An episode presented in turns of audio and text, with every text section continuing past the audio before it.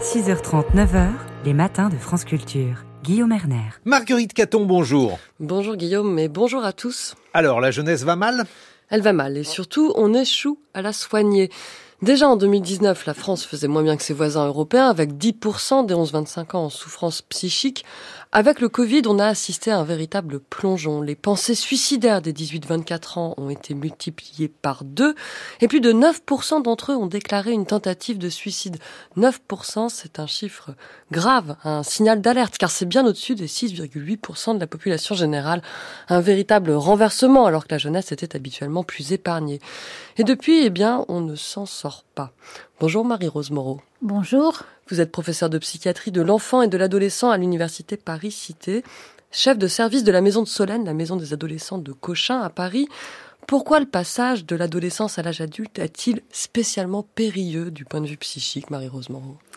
Alors, effectivement, ce passage est délicat et j'allais dire presque de plus en plus délicat, mais ça commence avant le passage, c'est-à-dire à partir de 14-15 ans, c'est toute cette période de 14-15 ans jusqu'à, disons, 21 ans, où effectivement, il faut se construire, il faut avoir des valeurs qui nous tiennent en vie, qui nous donnent envie d'agir sur le monde et de construire son propre destin. Et cette période-là de transformation, avec des transformations corporelles très importantes, des transformations psychologiques, des transformations même de mode de vie, de rapport au monde, c'est cette transformation-là qui est vulnérable et qui doit être accompagnée par les adultes, par la société, par les institutions telles que l'école, l'université, les lycées, etc. C'est toute cette transition-là. Est-ce que vous pouvez nous éclairer sur le contenu des souffrances psychiques de ces adolescents et de ces jeunes gens ? Anxiété, dépression, pensée suicidaire, tentative de suicide. On imagine un grand continuum avec des différences d'intensité. Qu'en est-il réellement ? Oui, alors... Il y a effectivement des expressions multiples de la souffrance et il y a par exemple l'anxiété, l'inquiétude face à l'avenir, face à l'idée de la transformation et la dépression, les idées tristes, l'envie de mourir. Ce sont des choses différentes, ce sont des modalités différentes, ou même par exemple les troubles du comportement alimentaire qui sont très en augmentation. Tout ça, ce sont des catégories diagnostiques différentes. Mais en réalité, il y a beaucoup de points de passage parce que en fait, c'est tout le développement, c'est toute l'organisation entre le corps et le fonctionnement psychique dont il faut d'ailleurs s'occuper en même temps. L'école est devenue un point de crispation important. On observe une augmentation des phobies scolaires. Comment l'expliquez-vous ? Alors oui, l'école est à la fois une caisse de résonance de toutes les souffrances des jeunes gens. Et en même temps, c'est aussi un lieu de souffrance, un lieu de blessure, d'estime de soi, par exemple.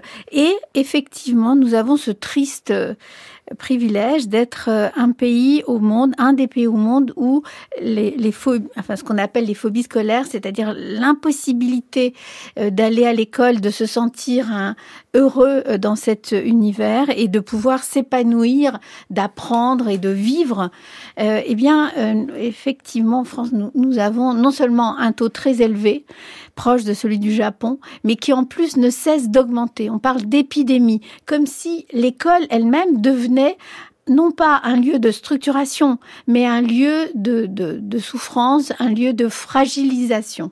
Et à quelle transformation de l'école on peut rapporter ces souffrances ? Alors, l'école, c'est fondamental à cet âge-là. C'est une des institutions structurantes. Et ce qui est aussi très structurant à l'école, c'est le fait qu'il y ait que les élèves puissent non seulement s'appuyer sur l'institution et sur les enseignants, mais aussi s'appuyer eux-mêmes entre eux, se soutenir, grandir ensemble, construire des liens, ça c'est extrêmement important, des liens sociaux.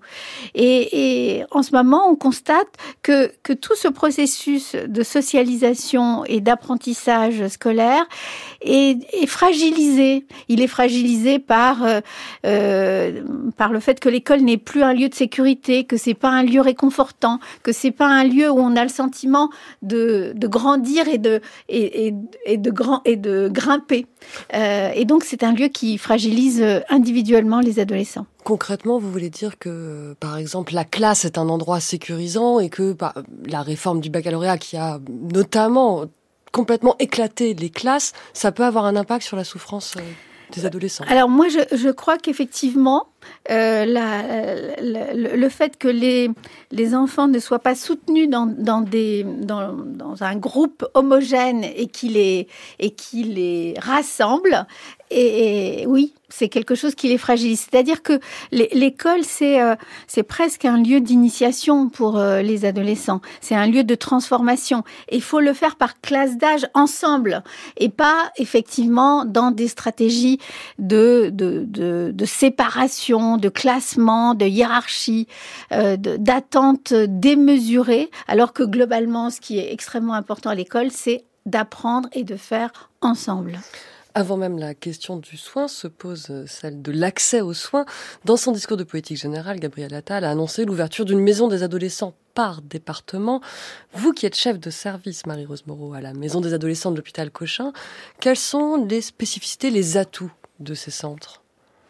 Alors, oui, je crois, moi, que le concept de maison des adolescents, une par département, voire plus, parce qu'il y a des départements, pour la question de l'accès aux soins, il en faut plus, sans doute. Mais c'est l'idée qu'il y a des lieux ressources, des lieux spécifiques dédiés aux adolescents où on va mettre à leur service l'ensemble des disciplines nécessaires à leur bien-être et à leur santé. C'est un lieu où les adolescents, leur famille, mais aussi les professionnels qui s'occupent d'eux, doivent pouvoir venir pour évaluer et trouver un projet adapté pour chaque adolescent, sans trop attendre aussi, parce qu'il y a cette notion à l'adolescence, lorsque je suis désespérée, si je dois me mettre sur une liste d'attente et attendre 6 mois, entre-temps, mes idées noires, elles seront passées par des tas d'étapes et je serai dans quelque chose d'une souffrance structurée. Donc, lieu spécifique, lieu dédié, lieu aussi on expérimente des manières de faire. Par exemple, on sait que sur les idées noires, les idées de suicide, ce qui marche le mieux et ce qui évite aussi la récidive, parce que c'est extrêmement important d'éviter cette récidive, c'est d'abord de prendre très au sérieux ces idées noires et de faire des liens, de ne pas les laisser seules. Merci beaucoup Marie-Rose Moreau. On vous retrouve tous les soirs de la semaine à 20h dans La Voix Nue. Merci.